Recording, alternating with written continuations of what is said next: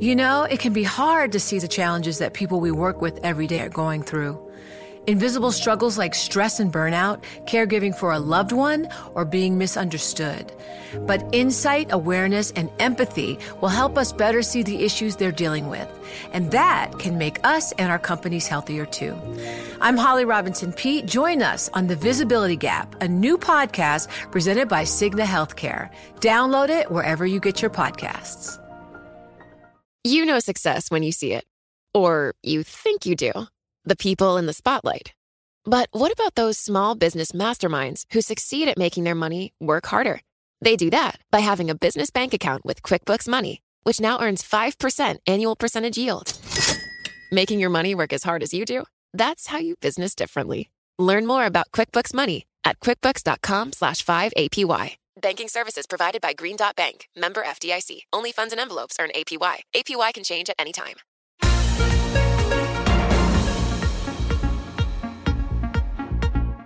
Welcome to the Bloomberg P&L podcast. I'm Pimm Fox along with my co-host Lisa Abramowicz. Each day we bring you the most important, noteworthy and useful interviews for you and your money, whether you're at the grocery store or the trading floor. Find the Bloomberg P&L podcast on Apple Podcasts, SoundCloud and bloomberg.com.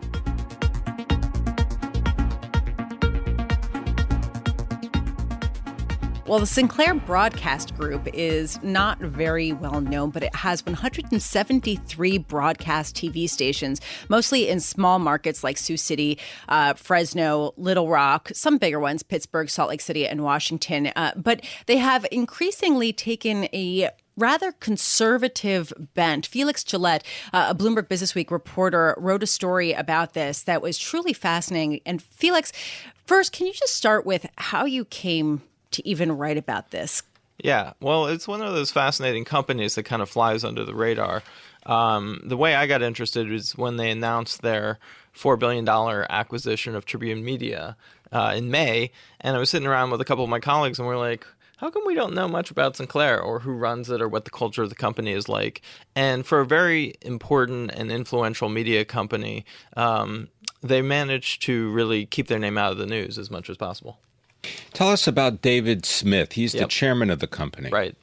Uh, him and his three brothers inherited the company from their father, uh, Julian back in the uh, who started the company originally in the 1970s. And for the first you know couple decades of the company, uh, it was a really small regional business. And then in the 90s, David Smith really started going out and acquiring other stations, and they've been the most aggressive acquirer of, of broadcast TV stations to the point where now they're not only the largest station already, station group already, but now uh, you know, with the uh, acquisition of Tribune Media, they're going to be by far and away the largest uh, broadcaster in the country. How did they get around antitrust rules and FCC regulations? Well, it's amazing because you know uh, David Smith.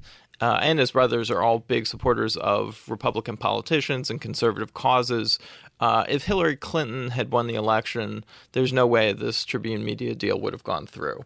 Uh, the FCC uh, would not have allowed it. And basically, what happened is when Trump won uh, his nomination to run the FCC, uh, pretty soon after taking over, changed a rule that limited uh, ownership of local media companies. And as soon as that rule was changed and this arcane rule was re in place, um, then that allowed uh, Sinclair to buy Tribune Media, and it's the biggest acquisition in the company's history. Felix, describe for people how the television business works when you own a station yep. and are an affiliate of a network, right. and then your ability to insert local programming. Yeah, well, you know, basically the station owner, um, even though the branding is from the network, like ABC, NBC, Fox, CW, the station group that owns the station, like Sinclair, uh, has a lot of influence and sway over the newsroom, which is really what creates the programming. So the local, you know, your morning no- news, your evening news, your local nightly news, uh, all of that is controlled by a station group that you know that reports to the station group. And so what's amazing about Sinclair is they've really pioneered this method of injecting essentially centralized conservative political punditry into all of these small stations around the country. So, uh, does Sinclair have any direct relationship with President Trump and some of his cohorts, like uh, Steve Bannon and others, or is it just sort of a tangential relationship based on the ties of the founders of Sinclair? Uh, you know, initially during the start of the 2016 presidential campaign, they threw their support behind um, Ben Carson, who, like David Smith and his brothers, uh, is from the Baltimore area.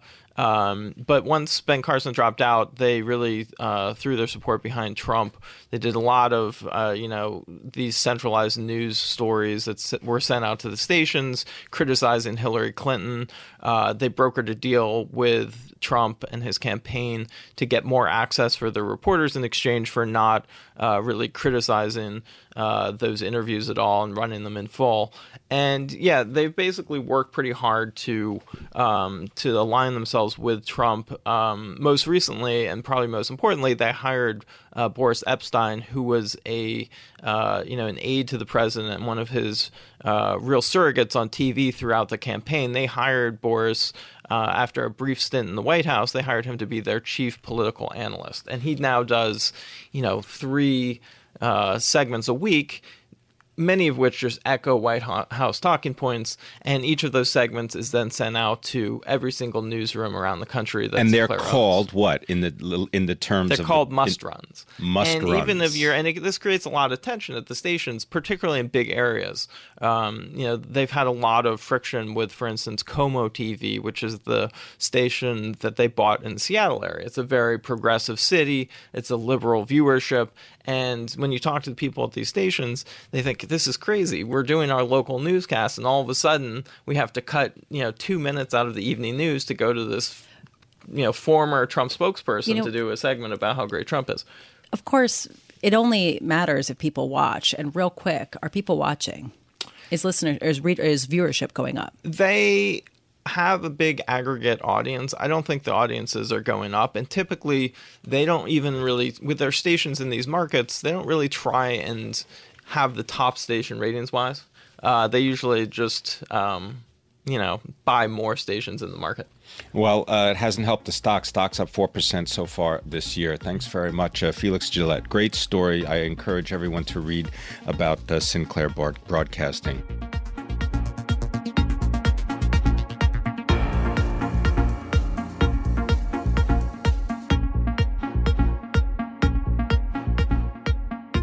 Well, I am very pleased to uh, welcome Cord Christensen. He is co founder, chief executive officer, and chairman of Pet IQ, the Boise, Idaho based uh, company that just distributes pet supplies. And uh, just at its IPO, its shares are up more than 4% on its first day of trading Cord. Uh, congratulations on the successful IPO. I wanted just to get a sense of, from you, first of all, before we get into the actual financing, uh, about PetIQ and what the business model is and what the growth potential is at this point uh, that you see.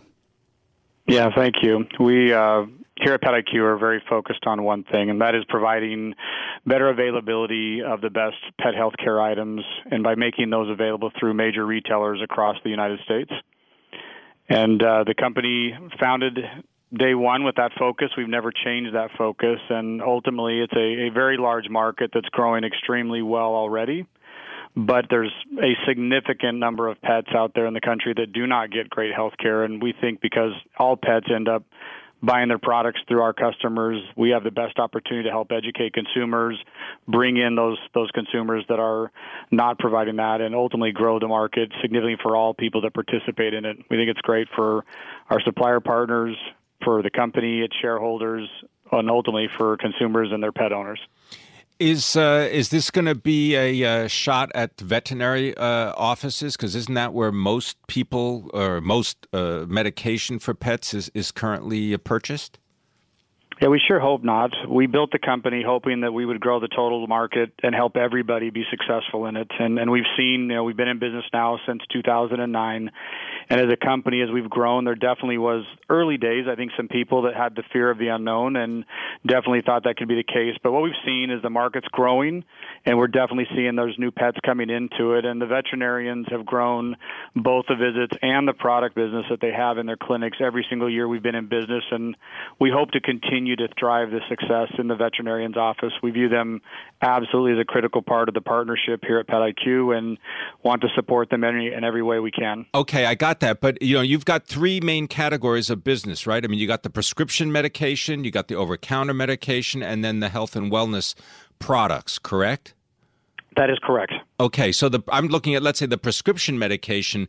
I mean, I got to think that if it's less expensive at you know Walmart or PetSmart or Kroger or whatever, that that's where people are going to go, uh, as opposed to just saying, okay, give me whatever you prescribed and I'll pay for it.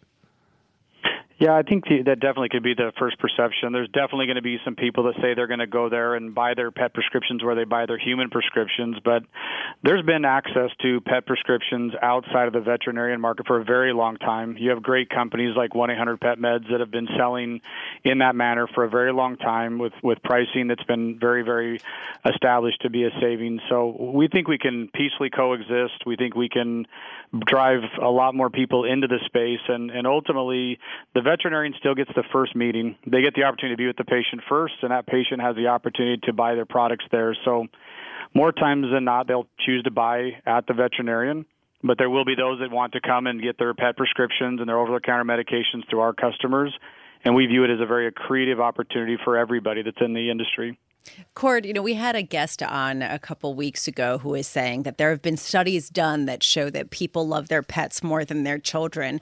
Uh, you know, I have to wonder, just uh, in light of the increasing love and emphasis on pets, whether the uh, entire amount of spending that people uh, have every year on their pet health care, whether that's rising at an exponential price. Can you can you give us a sense of that?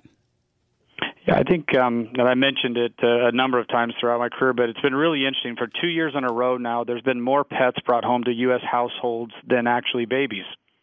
And so, if you just think of the trend as that continues to compound, as those pets year over year do that, we're going to see wait, a growing wait, wait, wait, population. Just hold, I'm just like trying to comprehend that. The past two years, there have been more pets brought home than babies in the U.S.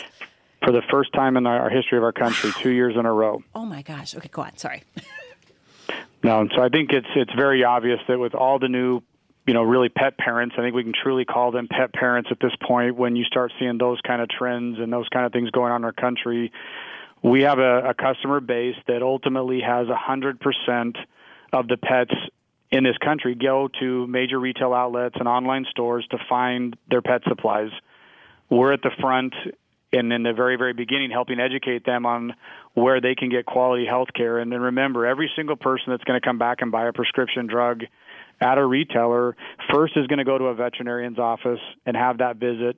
And so again, we think we're very balanced in providing incremental growth for the manufacturers in that space, for the veterinarians, and ultimately just expanding the pie. And if there's more pets coming home than babies, we're in a very good tailwind as far as a market and a market that's already growing at a 6% CAGR who knows what the potential growth rate could be as we continue to drive that awareness. Yeah, I think the estimate is for what about a nine billion dollar market. Uh, that was in the SEC filing, a nine billion dollar market in uh, 2019 for uh, pet medications. Thanks very much for joining us. Uh, Cord Christensen is the co-founder and the chief executive of Pet IQ.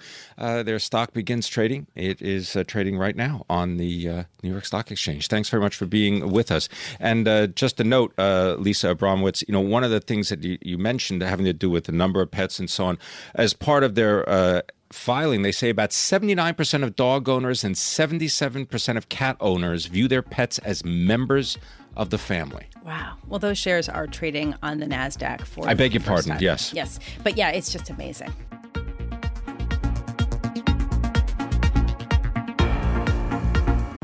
Collaborate for a greener future at the Bloomberg Green Festival, a groundbreaking celebration of the thinkers, doers, and innovators leading the way. From design and culture to technology, science, and entertainment. Hear from inspirational speakers and immerse yourself in climate solutions. July 10th through 13th in Seattle. Title sponsor Amazon. Official airline Alaska Airlines. Get 20% off using promo code Radio20 at BloombergLive.com slash Green Festival.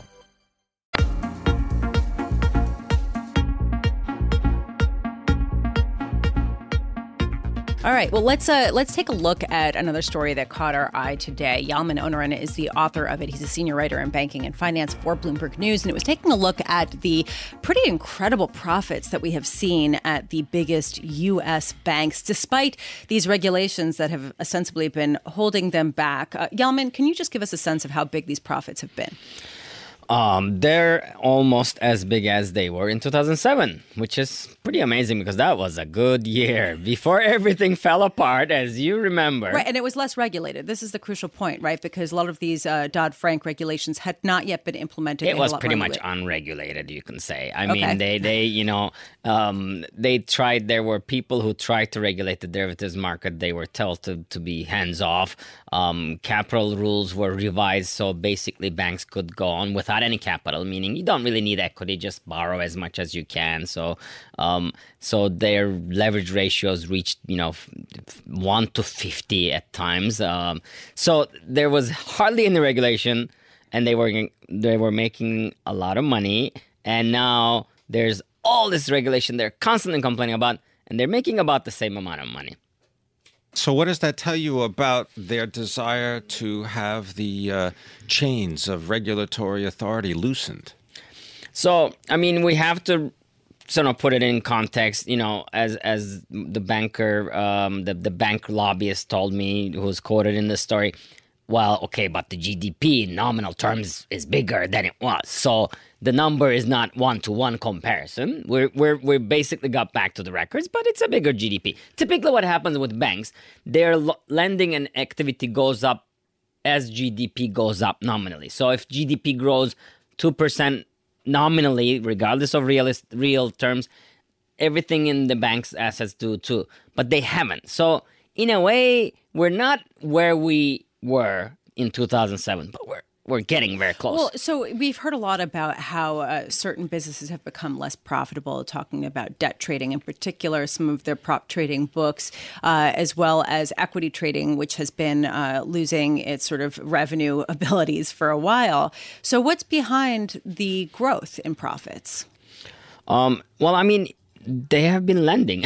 Unlike so, so, unlike unlike uh, the common misperception they, they have been lending more and more. I mean again you make comparisons to before the crisis lending was growing faster but then a lot of people will say, God, it was growing too fast, right? There were all this subprime stuff that everybody well, was borrowing. But, but, but lending is not all the same, right? I mean, when you talk about lending, are we talking about uh, revolving lines of credit and straight corporate loans, or are these more complicated structures that could potentially uh, have some serious problems that have sort of embedded leverage? I mean, are we talking about just banks doing their function as basically going out there and providing capital to businesses of all sizes and letting them uh, go out and create the American dream? They are doing their function. The, the the, the lending that's helped, and it's and this is interesting because although this is this is something we thought about, what didn't really include in the story, um, the the spreads. I mean, the credit the interest rates are so low.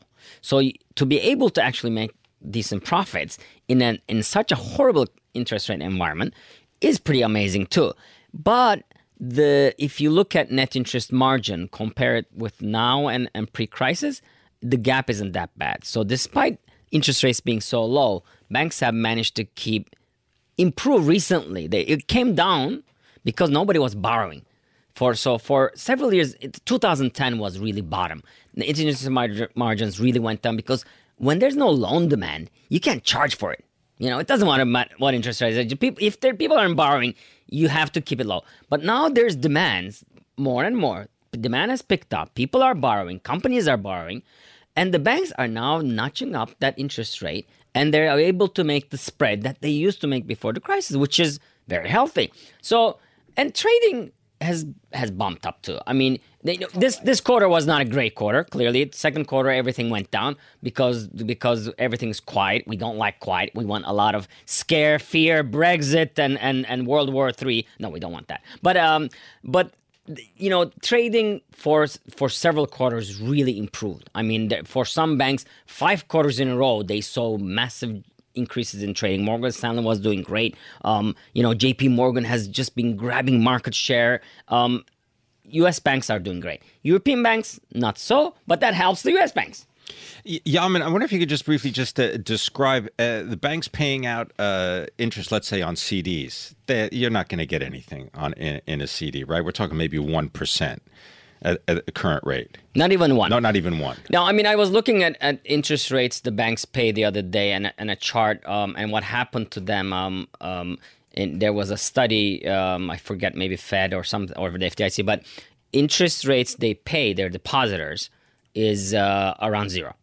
So that has been, and it hasn't picked up even as the Fed has picked up in its interest rate, right? So it's not even connected. That's because there's still no alternative. I mean, I talked about lending. When there's demand for borrowing, you can jack that up. But deposits, you need to jack up the deposit rate when you're competing with others. That is not there because money markets are no longer in the game. So they don't have to. They don't feel like they have to jack that. No pressure for that. No pressure. Yeah. Thanks very much, Yalman Onaran. As always, senior writer, banking and finance. Check out his story at Bloomberg.com.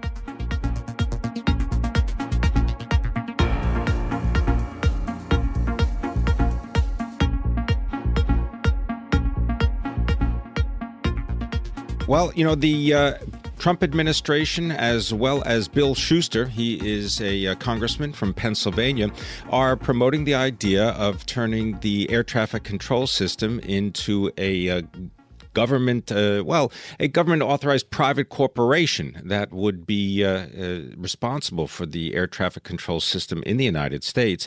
And here to tell us more about this topic on the airline industry is an expert, Bob Crandall. He is the former chief executive of American Airlines. And uh, I want to thank you very much for joining us, Mr. Crandall. Thanks for being Hi, with us. Hi, Tim. Glad to be here. All right. So, you know, uh, I was going to give them your long history. You know, you worked at TWA, you were, you know, uh, American Airlines, and so on. I'm wondering if you could just start off by framing the conversation about the government's participation in the airline industry, because we used to have a regulated airline industry, and now we don't, sort of. Well, that's right, Tim. We used to have a regulated uh, industry in the sense that the uh, the CAB controlled where airlines could fly and how much they could charge. All that went away in 1978 uh, the FAA then has the task of establishing safety standards and at the same time has the task of physically operating the air traffic control system. And what this whole thing is about is that around the world, more than 50 countries, uh, almost every other advanced country, and particularly Canada just to our north, have taken the actual operation of the system out of government and have put it into what are called ANSPs, Air Navigation Service Providers, which support themselves by charging fees rather than supporting it with taxes as the United States does. It has proven to be a very, very uh, beneficial change. Those systems are cheaper. Uh, they have, they, and most importantly, I think, Tim, they make better use of the airspace, which is a limited asset. So I, this is something that has been under discussion in the United States since uh, Bill Clinton's time. Al Gore was the first uh, advocate of it.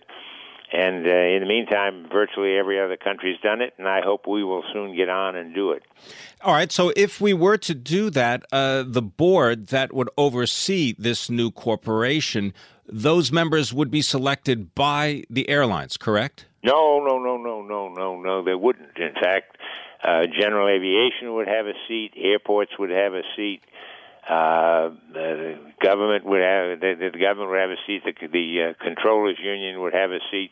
The uh, in the board overall, there's only one of the only one seat is uh, would be the passenger airlines. There's one for cargo airlines.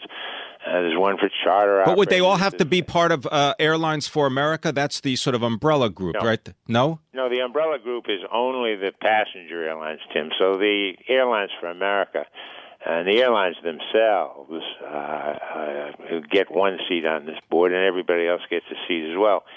Uh, which is which is I think perfectly appropriate. Look, the the airlines because they operate most of the airplanes and most of all, all the big airplanes will pay most of the fees, but the system will be dramatically more efficient. And the consequence is that the airlines are willing to take on the task of paying these fees because they'll be able to operate more planes to more places with fewer delays. So, with this uh, potentially new uh, system for air traffic uh, control, uh, do you believe that the actual service of passenger uh, air, aircraft will, will improve? Oh, absolutely.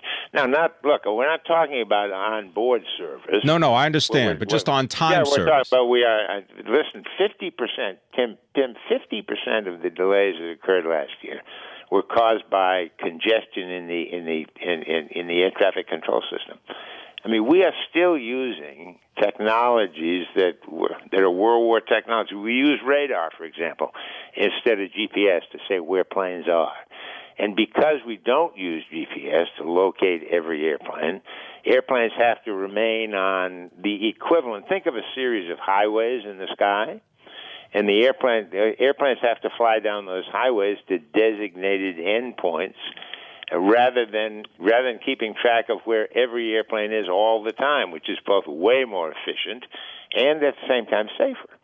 So the consequence is if you could use all of the airspace in an optimal sort of a way, there would be fewer delays and you could have more flights and they could go to more places more often.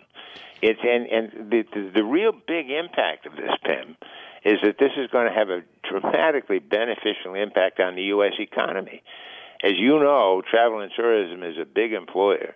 If air, if airplanes can fly more more flights and they if they can incur fewer delays, more people are going to travel, more people are going to stay in hotels, eat in restaurants, et cetera, et cetera, et cetera. So I think this is going to be a big stimulant to the to the U.S. economy, and again, it's something we got to get on with and get done. All right. So, uh, Bob, I want you to turn your attention now to what goes on in the plane as far Right. as customer service is concerned and also the what goes on in the airports for that. You've obviously seen many of the recent stories and watched maybe perhaps the, the videos of, of the treatment of various uh, passengers. What goes through your mind when you see that and you hear these stories? Where, where are the people in charge of the actual airlines? Why they're not walking around like someone would walk around an office and see how things are doing? Well, Pimm, you, you know, look, I I spent a, lo- a long time in the industry and and at one company that I was particularly fond of, and the reality is, when I see stories like that, I'm outraged. Uh, obviously, they should not happen. Uh, the Because you were, fa- I know that you were famous for actually, you would walk through terminals and you would take the actual planes on a regular basis, and you would make comments and you would talk to actual passengers. Yes, absolutely. And I talk, spent a lot of time talking to employees. And in fact, I think if if more of the people who run the airlines today did more of that, I think there would be fewer of those awful incidents.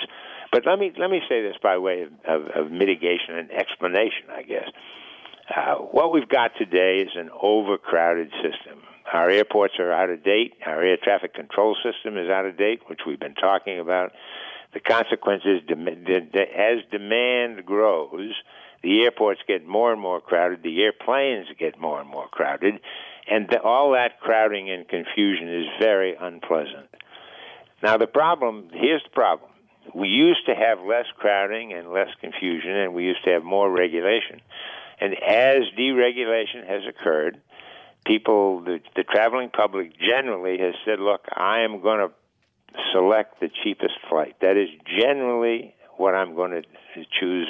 That's the way I'm going to choose.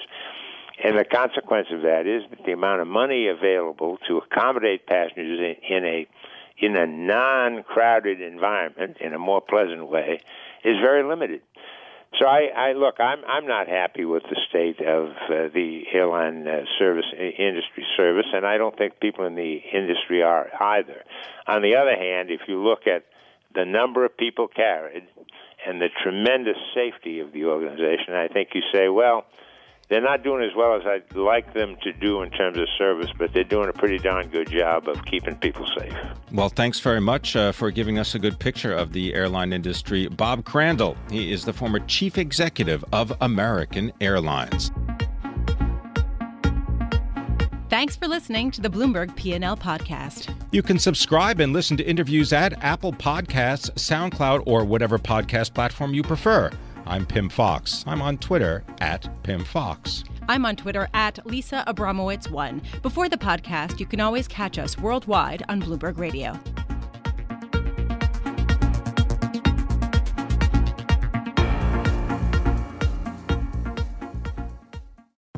Collaborate for a greener future at the Bloomberg Green Festival, a groundbreaking celebration of the thinkers, doers, and innovators leading the way, from design and culture to technology, science, and entertainment. Hear from inspirational speakers and immerse yourself in climate solutions. July 10th through 13th in Seattle. Title sponsor Amazon. Official airline Alaska Airlines. Get 20% off using promo code radio20 at bloomberglive.com slash green festival.